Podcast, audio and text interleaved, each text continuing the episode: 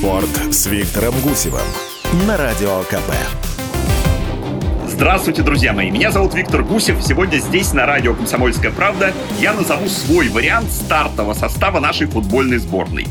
И не включу в него Артема Дзюбу, только потому, что я ограничен списком Валерия Карпина. И еще позволю себе одну версию относительно Соболева, но это ближе к концу выпуска. Да, как быстро все меняется в жизни. Еще совсем недавно мы спорили о форвардах для национальной команды, кто там Дюба или Соболев, а если сразу оба, то как два этих медведя уживутся в одной берлоге нашей сборной, а фамилия пристегнутого, скажем так, к ним третьим Заболотного лишь вызывала улыбку, особенно после слов тогдашнего тренера Станислава Черчесова. Помните, он сказал, мне лучше бездарный Заболотный, нежели талантливый, который ничего не делает. А талантливый Смолов, утверждал общественное мнение, не попадал в команду Черчесова за то, что на чемпионате мира не забил пенальти хорватам, исполнив его безответственно для матча такого уровня. Хотя Марио Фернандес тогда тоже не забил, но ладно. Вообще-то Федор, когда Черчесов формировал состав на Евро, никак не проявлял себя в локомотиве. Но на это народные аналитики, похоже, вообще не обращали внимания и говорили «нет». Обиделся на него тренер за тот 11-метровый, и только в этом причина, и все. Какая там игра за локомотив сейчас, это все не важно, точка. И вот уже два дня мы обсуждаем список Карпина, который объявил состав на сентябрьские отборочные игры чемпионата мира с Хорватией, Кипром и Мальтой.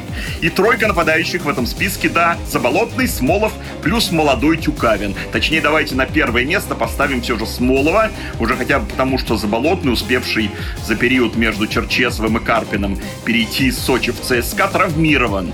И несмотря на оптимистичные прогнозы врачей, пока полной ясности относительно времени его возвращения возвращения в строй еще нет. Ну а Тюкавин еще слишком молод, особенно если в матче с Хорватией 1 сентября мы будем играть с одним нападающим. Будем мы точно играть с одним вратарем. А претендентами наш новый тренер назвал четырех. Ну, во-первых, друзья, в одном из наших выпусков мы угадали с кандидатурой Писнякова, который прекрасно Карпину знаком и по Спартаку, и по Ростову. Дюпин из Рубина. Тут все ясно. Лучший голкипер нашей премьер-лиги по итогам прошлого сезона по версии РФС. Что касается спартаковца Максименко, то об этом вратаре постоянно спрашивали и Черчесова. И Станислав Саламыч, в том числе в частной беседе, обращал внимание на то, что, конечно, бесспорно талантливый молодой голкипер пока, цитирую Черчесова, не выигрывает матчи для своего клуба, как это может делать, скажем, Акинфеев. Вот такой критерий – Прибавил ли Максименко э, в этом показателе, если позволите здесь такое слово, за последние недели? Не думаю. Но вот у Карпина он в числе претендентов. Ну и, наконец, вызван снова получает свой шанс обиженный Черчесовым, натурализованный бразилец Гильерми. Ну, точнее, обижен он был даже э, не отцепившим его тренером, а обижен был сербами и питерцами. Он от одних пропустил 4 за тайм, от других 6 за игру, и после этого потерял место в сборной, а ведь был номером один после ухода Акинфеева аж полтора года.